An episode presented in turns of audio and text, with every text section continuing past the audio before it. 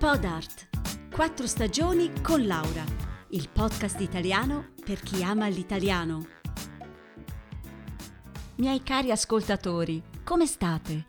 Come vivete questi giorni, anzi, queste settimane di chiusura in tempo di coronavirus? Penso che ognuno di noi provi emozioni simili, ma viviamo questa situazione anche in modi diversi. Per questo oggi ho pensato di chiamare la mia amica Lisa, che questa situazione la sta vivendo in Italia, fra mille problemi, per sapere un po' che fa. Pronto Lisa? Ciao, come stai? Che piacere sentirti. Scusa eh, se prima non ti ho risposto, ma ero in videoconferenza con alcune mie amiche. Sì, è un po' che non ci sentiamo. Senti, che fai? Come passi queste giornate? Come hai visto, passo molte ore in chat, sui social, al cellulare, perché qui in Italia dobbiamo rimanere in casa, pensa. Possiamo uscire solo per lavoro, per fare la spesa o per andare dal dottore. Quindi, per non rimanere soli, ci inventiamo iniziative via chat.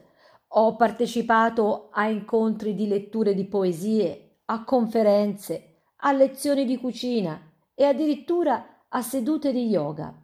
Lezioni di cucina? Tu? Sì, io. Io no. Io guardo e basta. Cucinano le mie amiche. Poi mi lasciano sulla porta quello che hanno preparato e io assaggio. Sarà per questo che mi è venuta l'insonnia. O forse per troppa televisione e troppe notizie allarmanti e preoccupazioni. Eh, lo so, anch'io dormo hm, così così.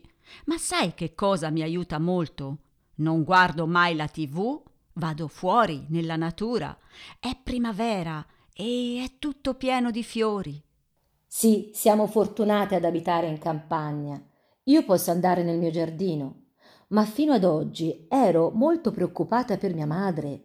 Lei abita in un condominio e non può uscire a fare movimento. Allora l'ho chiamata al telefono e mi ha risposto con il fiatone. E sai perché? Mi ha detto che tutte le mattine fa le scale del palazzo, ben 99 scalini, dieci volte in su e in giù. No, grande! Però dai, è assurdo che non possiate uscire nemmeno per fare un giro nel bosco. Qui in Svizzera, almeno per ora, le cose sono un po' diverse possiamo uscire, fare sport, basta rispettare le norme igieniche e la distanza sociale. Io, per esempio, comincio la giornata con una passeggiata insieme a Oscar, il mio cane. A volte faccio un giro in bicicletta. Poi lavoro da casa, un sacco.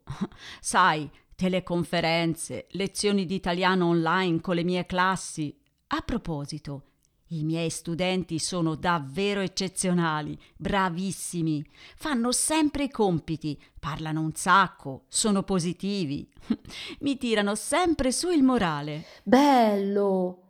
Alcuni miei amici musicisti, grazie a queste piattaforme, hanno suonato e cantato una canzone insieme contemporaneamente, anche se ognuno era a casa propria. Certo, la tecnologia si può sfruttare anche per fare delle belle cose. Forte! Mi mandi il link? Sai che lo hanno fatto molti musicisti in tutta Europa. Ah, ti volevo chiedere un'altra cosa. Ma anche da voi la gente al supermercato ha fatto scorte di roba da mangiare? Ah, i primi giorni di quarantena sì. Erano spariti zucchero, farina e lievito. L'Italia era diventata un paese di panettieri. Sai che penso che assieme al personale sanitario, i lavoratori dei negozi alimentari sono gli angeli che ci custodiscono. È vero, Lisa. Invece qui da noi è sparita la carta igienica. Ma perché? Ma siamo strani a volte. Comunque, forza, dai, ce la faremo, perché presto voglio tornare a Siena e abbracciarti. Anch'io non vedo l'ora, mi mancate moltissimo. A presto, ciao, ciao, ciao, ciao. E voi, cari amici, quante cose originali avete sperimentato? Scrivetemi su www.podcast4stagioni.ch. Un abbraccio da Laura e a presto!